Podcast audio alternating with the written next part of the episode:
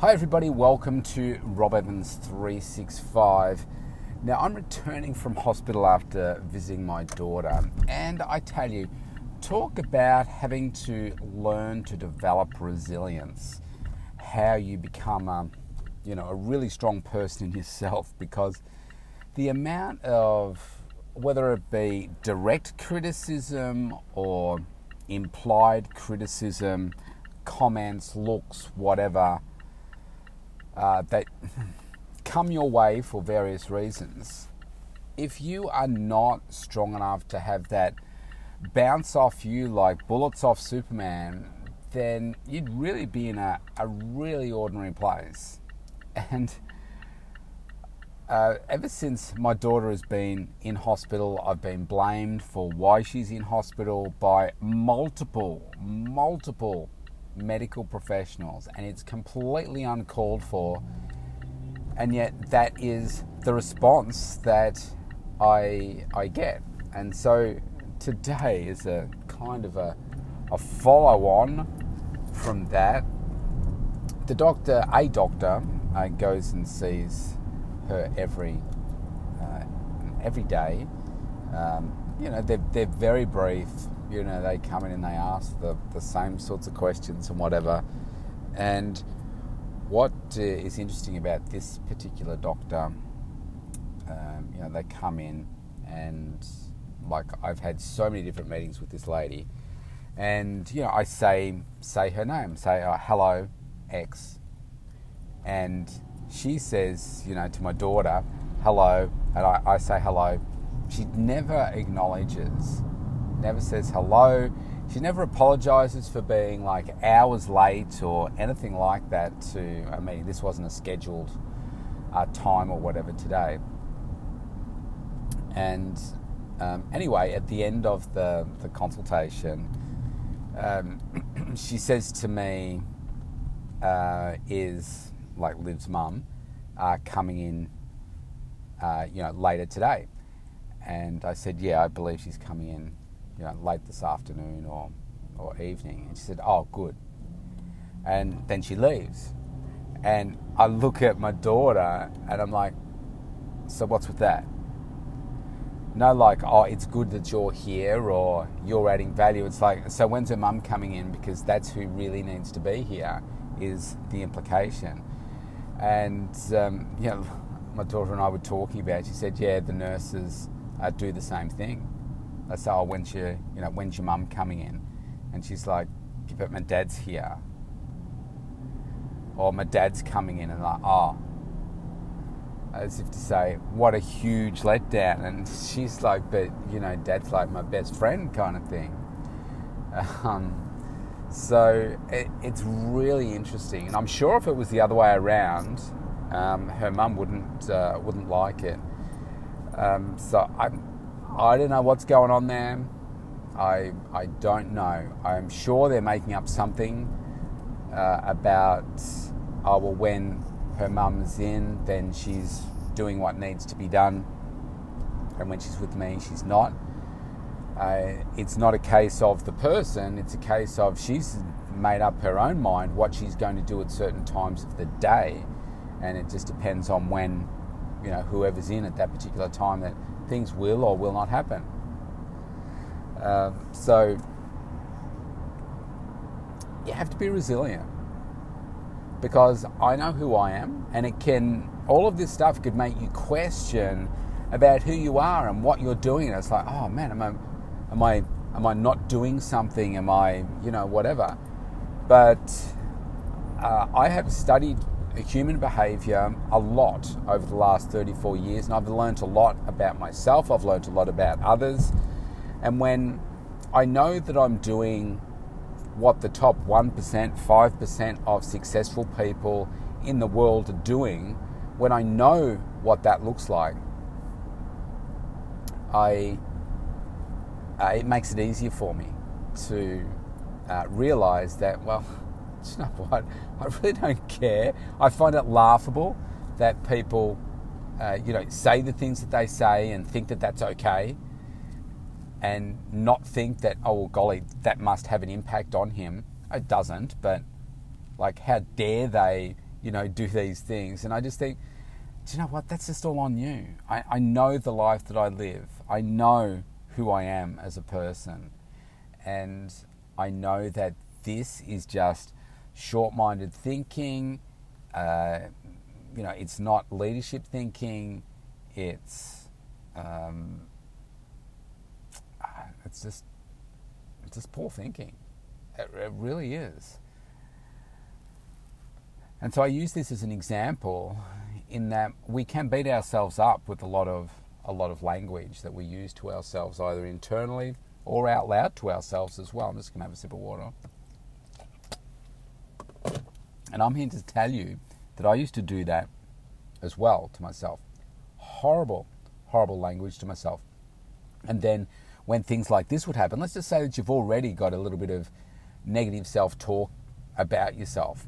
Or say in this particular instance with my daughter, let's just say that I already carry around a bit, I don't, but let's say I did, carry around a, a lot of baggage around, wow, it's my fault that she is where she is, or it's because I've done this in the past, or this and whatever, and it's my fault.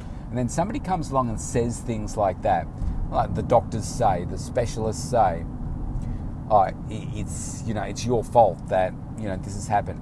No, they don't do it to you directly, they do it to other people. They, they say it to my daughter, they, you know, say it to other people, and then it gets fed back to me. Then I could have a real complex and say, wow, yeah, I thought it was, you know, I'm feeling really bad about it now. Yeah, well, they're saying all of these things, so clearly I must be the main source of it. Um, I find it fascinating. So I use this as an example for you to realize that people are going to say crap about you, and people are going to jump online the more successful you become and write stuff about you, say stuff to other people about you, talk smack about you. But when you know who you are, and this is the downside of being a celebrity, right? Yesterday I was talking about, you know, the upside of being a celebrity, but this is part of the downside. You have to listen to other people throw stuff at you from the sidelines. And they're people that are either jealous, they're just haters, they just love to criticize, cut people down for whatever reason to make them feel better, to make, uh, I don't know, whatever, to make them feel right.